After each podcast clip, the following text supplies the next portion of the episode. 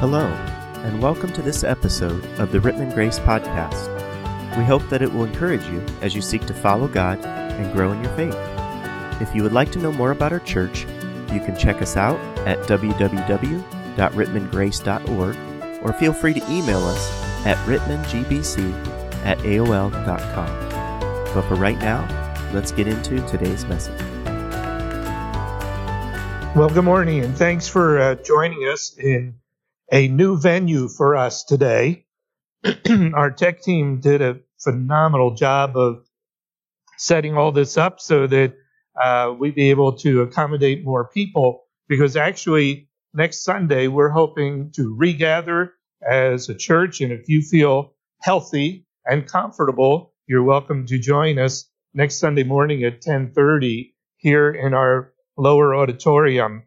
And uh, it really is quite a sight to see here what they've done and all the work that has happened.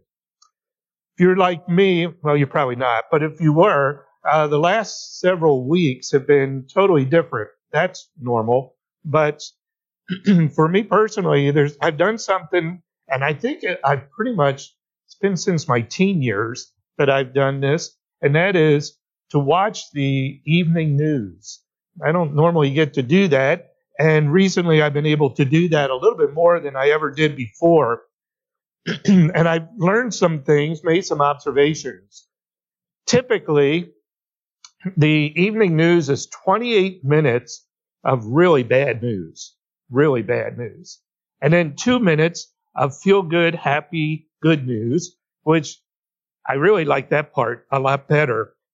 but every time I've been watching this, not every time, but a lot of times when I've been watching, my mind has gone to Jeremiah chapter 17, verse 9. I think about that verse a lot. And especially this week, I think it's been illustrated a lot. And that is uh, Jeremiah was told that by God that the heart is deceitfully wicked above all things and beyond cure who can understand it? That who can understand it brings the question of why do we do what we do? So often we don't do what we think we should, and we do do what we don't think we should. The Apostle Paul talked about that. I think it's uh, it's a saying that people have said for years, and that is two wrongs don't make a right. Well, 1,400 wrongs don't make a right either. Um, we seem to forget that not only is the heart wicked beyond what we can understand, but God went on to say a little bit more to Jeremiah in the next verse, Jeremiah 17:10. He says, "I, the Lord, search the heart and examine the mind to reward a man according to what his deeds deserve." Now, for a lot of people, that's bad news. That's really bad news. God searches the heart. He knows who we are, and he will reward, repay according to what they deserve. I think one thing that most of us are crying out for today is we want our world to be a better place. We want to have a better world. And even if somebody does not believe in God, does not follow Christ as Savior, I think they would agree that if everybody lived by this one verse, things would get better. The verse I'm thinking about comes from a passage I really love and that's in Ephesians chapter 4, verse 31. It says this Get rid of all bitterness, rage, and anger, brawling and slander, along with every form of malice. Now, do you agree with me? I think you have to. That if our country, if our culture would practice that, things would be a whole lot better. Get rid of those things the bitterness, the rage, the anger, the brawling, the slander, malice. Get rid of it. For those who are believers in Christ, they want to go the step further and do what verse 32 says in Ephesians 4, and that is be kind and compassionate with one another, with one another, red and yellow, black and white. They're precious in his sight, with everybody, forgiving each other why? Why should I forgive somebody? Because just as in Christ, God forgave you. What has God forgiven you? He's forgiven you everything. Everything. in Christ, when we're in Christ, you are totally clean, pure, redeemed, bought completely. And God's done that for us, and we're to do that for others. Our world is one that uh, looks for blame, looks for excuses. And we're going to look today at the background, the family background of Joseph. And we're doing that not to find excuses, but to give explanations. And I hope that we'll see ultimately the, the wonderful grace of God and how he can overcome so much in someone's life, in your life. The story of Joseph is a story of a very dysfunctional family. Chances are you, you might see yourself somewhere in his story. But it's also a story about overcoming family dysfunction. That can be done. It can. Now, I do need to throw in a couple cautions here. For one, today, and the amount of time we have, I'm going to try to cover about 16, 17 chapters of scripture, and I'm going to have my finger on the fast forward button. So, you know, stay with us, hang in there. But the other caution that I need to give throughout this series of Joseph is that a lot of what happens is absolutely not appropriate behavior. And for anyone under the age of 98, some of this should not be mentioned in front of them. So uh, there are some pretty tough things. We need to remember that Moses wrote the book of Genesis on behalf of a bunch of people who were refugees. They had left Egypt and they were going to the promised land. And Moses needed to tell them the story about their past and, and what God had planned for them in order to show them how God was preparing them for that promised land. They needed to know who they really were, and they needed to understand their destiny because they were not just any old people, they were God's chosen people. And that was really significant. So this summer, we're going to take a look at Joseph. So we're looking at his family tree. Joseph did not descend from a healthy family. They were good people Abraham, Isaac, Jacob, his brother Esau. Joseph had 11 brothers and at least one sister. And Pastor Clark read to us from Genesis chapter 12 the promises that God gave. They were promised that they were going to be a people chosen by God to do great things in the future. Abraham, the father of Israel, was a great man of faith. Hebrews chapter 11, verse 11, which we chose as our verse for the week, tells us that God blessed Abraham and gave him a child, even though he was old, even though his wife was barren, God still blessed him because Abraham believed the promises of God and responded. So this is a great example of faith. But Abraham also, on two occasions, lied about his wife Sarah when they ran across a band of other people. And 25 years later, the son Isaac does exactly the same thing. And this is Abraham, Joseph's great grandfather. Isaac was born to Abraham and Sarah at a very late date. She was 90, he was 100. And after this, this mother had been barren for all these years. In fact, when God made the promise that they were going to raise up a nation, uh, they didn't understand, especially Sarah didn't understand how God would do that. So she offered her handmaid to Abraham, sort of to help jumpstart God's promise in a different way. She offered Hagar, and Hagar gave birth to Ishmael. And as you can imagine, much contention developed between Sarah and Hagar. Well, this child, now we're fast forwarding, this child, Isaac, grows up, finds a wife. Her name was Rebecca, and they have a set of twins that are born. Esau's the firstborn, and Jacob comes out hanging on to the, the heel of Esau, and he's the second born. And here's what God promised um, when He said to um, Isaac and Rebekah about this child. The Lord said to her, Two nations are in your womb, and two peoples from within you will be separated. One people will be stronger than the other, and the older will serve the younger. Esau becomes the one who starts the line of Edom. Jacob, the younger son, is the one who is continuing the line for Israelites. God had promised that the younger one will be the one in whom the line of inheritance was going to be granted. That's Jacob, the younger son.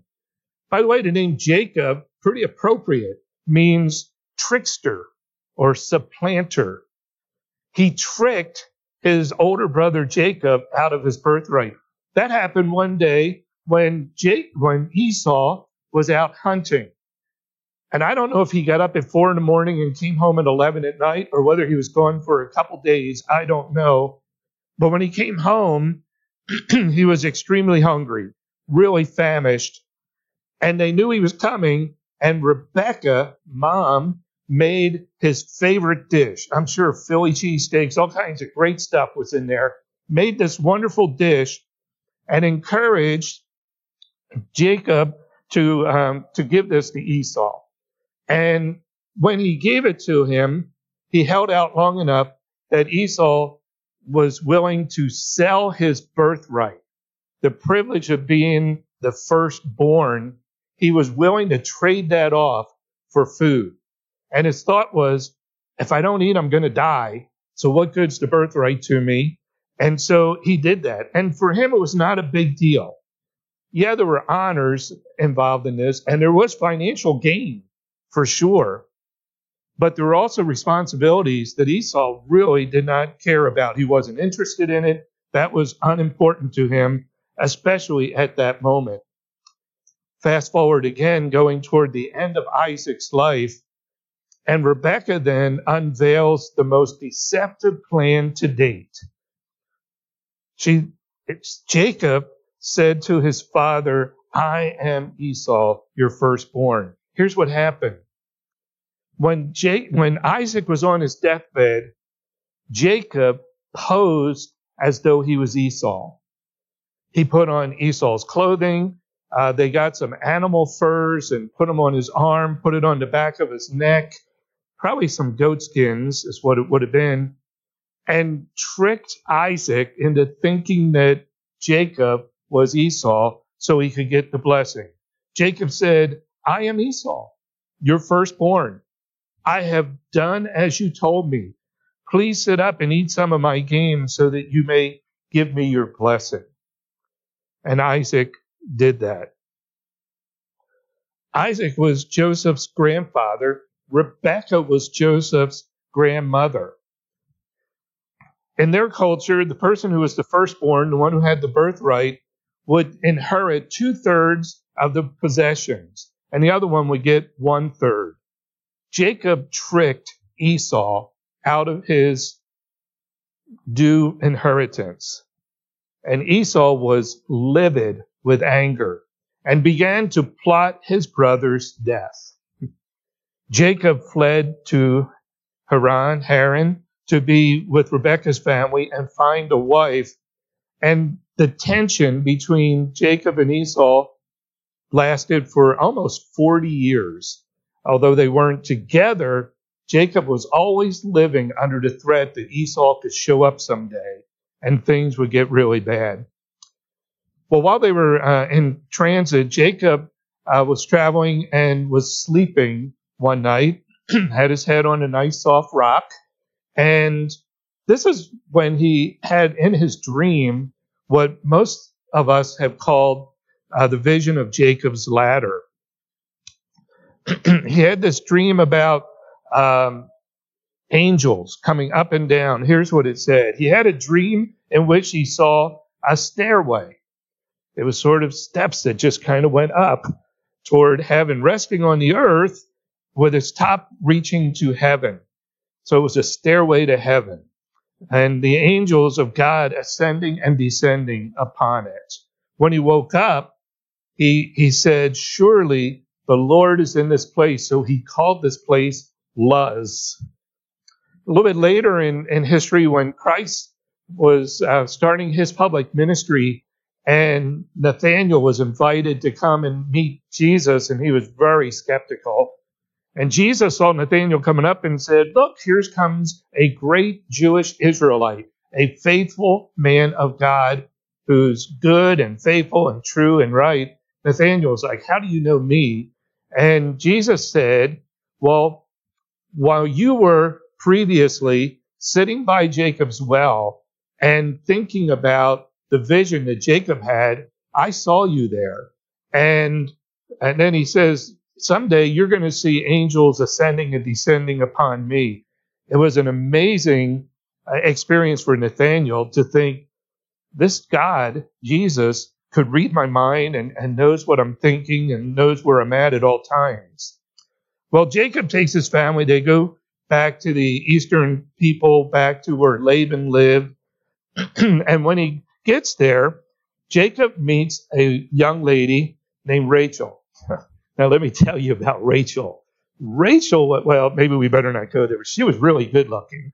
And Jacob is really uh, taken back by Rachel. He really likes this young lady. so he wants to go to Laban, her shepherd father, and he wants to marry her. He makes an offer. And Laban is okay with this because he doesn't have any sons, no inheritance. This is a way to take care of that and so, yeah, he's going to do that. But there's a catch. You have to work for me for seven years. Well, Rachel was good enough that that was worth the bargain. So he does. And now it's their wedding night. And unknown to poor Jacob, um, and you wonder what state was he in, but a switch takes place. And the next morning, when Jacob wakes up, besides him is Leah, not Rachel. The oldest daughter is there. Interesting, doesn't it seem as though that deception really runs thick in this family? Jacob's own deceptions, deceptions that he's shown in the past are now coming home to roost on him. It kind of illustrates what the scripture says in Galatians chapter 6 sooner or later, you will reap what you sow. And Jacob was experiencing that. Turns out that in the area of Nuzi, there was this local tradition that the younger daughter cannot marry before the oldest one does. So Laban suggests to Jacob, why don't you finish out this bridal week with Leah, and then eventually we'll give you Rachel, but you got to work seven more years. eventually, poor Jacob ends up with two wives and ultimately ends up working for Laban for 20 years. That is an amazing thing for this poor guy. The end result of this is many years of hurtful dispute and a painful jealousy between Leah and Rachel. This thing just gets nasty as time goes on. And I'm pretty sure Jacob and, Le- and Laban probably didn't get along real well either. And when you think about Jacob and his fear of his brother Esau coming any day now to, to retribute what happened between them, this is just a tough way to go through life. Eventually, Esau comes back looking for, for Jacob. And Jacob hears about it. And so he sends out gifts to him to meet him. And while Jacob is um, just waiting and in hiding and in transit, Jacob has an experience where he literally wrestles with God. He wrestles with God. In chapter 32, verses 22 through 32, it tells about this. And in there, it talks about how God realigned Jacob's faith. This is a turning point in this man's life. Verse 26 tells us that Jacob says to God, I am not going to let go of you without you giving me a blessing. You have to bless me. And so here's what God says to him in verse 28. Then the man said, Your name will no longer be Jacob, but it'll be Israel, because you have struggled with God and with men and have overcome. This is an overcoming point for Jacob. He realigned his faith, and to illustrate that for him, I think he realigned his hip too. And he threw it out of socket, and the rest of his life, the rest of his life, Jacob had a very severe limp just to remind him about his encounter with God. Jacob's choices produced a really chaotic array of wives and concubines and children. And we don't excuse his lifestyle, but we do want to recognize that God is able to overrule even the errors of men in fulfilling God's ultimate purpose. When we come to chapter 30 and we look at, at the children that Jacob had, here's how that went. And it's actually in this order from left to right by Leah. Leah gave birth to four sons for Jacob. They were Reuben, Simeon, Levi, Judah. And Rachel becomes jealous. And in chapter 30, verse 1, she is so angry and so jealous that she literally says to Jacob, Give me children or I die. I would rather die than go barren like this. But she was not able to produce children. So she offers her handmaid Bilhah. And Bilhah gives birth to Dan and Naphtali. Well, now for some time period, um, Leah and Jacob were not cohabitating anymore. And Leah was unable to give birth, so she offers her handmaid Zilpah. And Zilpah gives birth to Gad and Asher. And then uh, there is a day, and this is recorded in chapter 30, about verse 15, where uh, Reuben is out and he runs across a supply of mandrakes. That's great news, mandrakes. Mandrakes were sort of like an, a very, very sweet apple. But in their culture, they believed that it helped make people fertile. So Reuben gets this and brings it back to Leah because he wants her, uh, you know, to be blessed like this. And he knows of all, he's the firstborn, he's the oldest. He knows what's going on here. And he offers it to her, but Rachel finds out, and Rachel wants in on the mandrakes. And there's no way Leah's going to give them to him.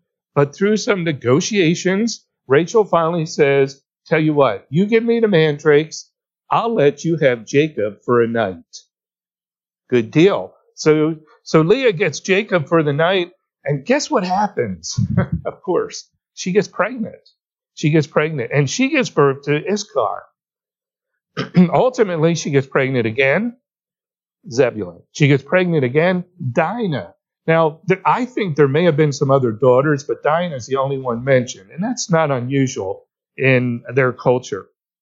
In the meantime, poor Rachel is really struggling, but God has mercy on Rachel. Some people believe that she learned her lesson and allowed God to have control of the whole situation.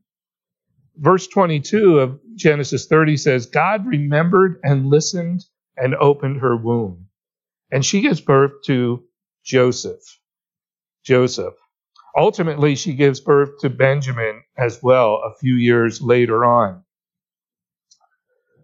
well, as a family, Jacob grabs the kids and his wife and wives and takes off and leaves Laban. And in the process, Rachel steals some of the idols of Laban's. And uh, we don't know what the purpose of that was, but still shows you not everything is right with these people. There's still a lot of dysfunction. Laban chases them down, runs across them. They have some negotiation talk. Laban finally decides it's fine. He lets them go.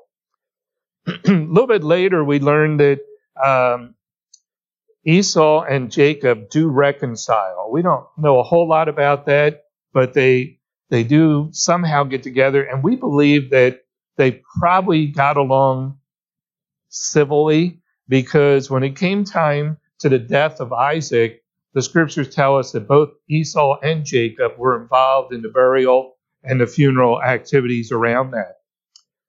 I want to take you to a really bad moment in chapter 34. Genesis chapter 34. Dinah is now probably about 15 or 16 years old, and they're in an area, and Shechem, a young man, meets Dinah, really likes her, and unfortunately, a rape takes place, and uh, it's not a good situation. Shechem ultimately wants to marry Dinah, and so he goes to Jacob about that. But the brothers, and there, remember, there's at that point there's probably ten brothers uh, of Dinah. They're not real happy about what happened here. Jacob seems to be really doing nothing. He does nothing about the Shechem and Dinah situation. And so Simeon and Levi, sons number two and three, and yes, this is Levi who becomes the head of the priesthood for all those generations of Israel. Simeon and Levi are just furious about this. So they go to Shechem and the people of the town, the men of the town, and they form a treaty, a peace treaty between them. But in this peace treaty, part of the stipulation is for the men in this town are to all be circumcised. And they all agree. So they do that. On day three, after the circumcision, when the men are feverish and in, in a disabled situation, Simeon and Levi and some of the brothers go in and they slaughter and kill all of them. Kill them all. Jacob does nothing again. Interesting. Rape, treachery, massacre. Now, here's a quote that Chuck Swindoll gave, and I think that the book he wrote it was about 10 years ago. But he's writing about Dinah and the rape and, and then the murder of all these men, the massacre, and how Jacob had done nothing. But I think it's pretty telling about our own culture and how things are handled. Here's what Chuck Swindoll said, and he didn't write this today, honest. He said, when leaders fail to act decisively and wisely in the face of evil, the immature may act in dishonor, seeking justly, justice unjustly. Wow, that's pretty powerful. When things are not handled right at the beginning, those who maybe don't have total control of themselves will act in a very dishonorable way and they'll try to get justice, but they do it in the wrong manners. That's pretty telling. These young men were surrounded by family dysfunction and distress. That's what they knew. And it grew, they grew to have just a plethora of problems, personal problems in themselves, character flaws. These men were not known as outstanding young citizens of the Canaanite community. and it doesn't end here. It gets worse in the weeks to come, we'll see. But let's remember too, Joseph was not above reproach as well. Although he was head and shoulders above his brothers as far as moral terms and spiritual qualities, but still he had some faults. Looking back to uh, this situation and looking back over the generations, Dr. John Davis wrote this in his commentary. What appears on the surface to be a series of accidents and failures and deceptions turn out in the long run to be God's providential working which includes human frailty as well as strength. What Dr. Davis is saying there is when you look back over all these horrible situations and bad behavior, God's able to overrule that and even use people's weaknesses as well as their strengths. God overruled. Genesis 35 will, will tell us that Jacob goes back to Bethel and worships God. Isaac died. Rachel will die in childbirth with Benjamin. So let's look at some of the observations that we can make from, from the life background of, of Joseph. The Bible is honest about its heroes. God is very transparent about them. If you were to read other ancient literature, non biblical literature, writing about their local heroes, you would think they were gods the way they describe them, not a flaw, supernatural kind of activities by them, but not so with the scriptures. God is very honest, God is very transparent, and that's part of the reason why we know that this is inspired by God because he is honest and transparent. It's a proof of inspiration. But here's another thought too. Paul wrote in 1 Corinthians chapter 10 about the reasons why God's telling us all the dirt and the good stuff as well is because now these things occurred as examples to keep us from setting our hearts on evil things as they did, as they did. And then in verse 11, these things happened to us as examples and were written down as warnings for us. All of this was recorded for us, not so that we can see the gory details. They had warts and everything as well. But these were examples to keep us from having evil things in our hearts. They're examples to warn us about the dangers of life when we make horrible decisions and terrible actions. So the applications for you and I are pretty simple. Number one is it's so easy to rationalize our present behavior by blaming the past, blaming our parents, blaming our parental and family influences. We may say things like, well, my bad attitude and actions is because you never hugged me, or you didn't come to my school concerts, or you never said I love you. Those may explain how we got to be who we are, but they should not be excuses for our behavior today. And then, more important than that, is God's marvelous grace. How God can overcome all of this in our lives. He provides uh, both an earthly and a heavenly plan for our lives. He rules and he overrules. Abraham, Isaac, and Jacob. Yeah, there's a lot of really bad stuff, and we ran through all that, but God's grace and his power in overcoming that and bring a lot of good. This all started with Abraham whom God promised a great inheritance.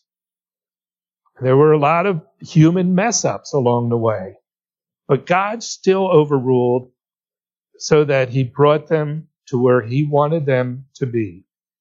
And it was only by his grace and his mercy that they had any relationship to this holy God at all.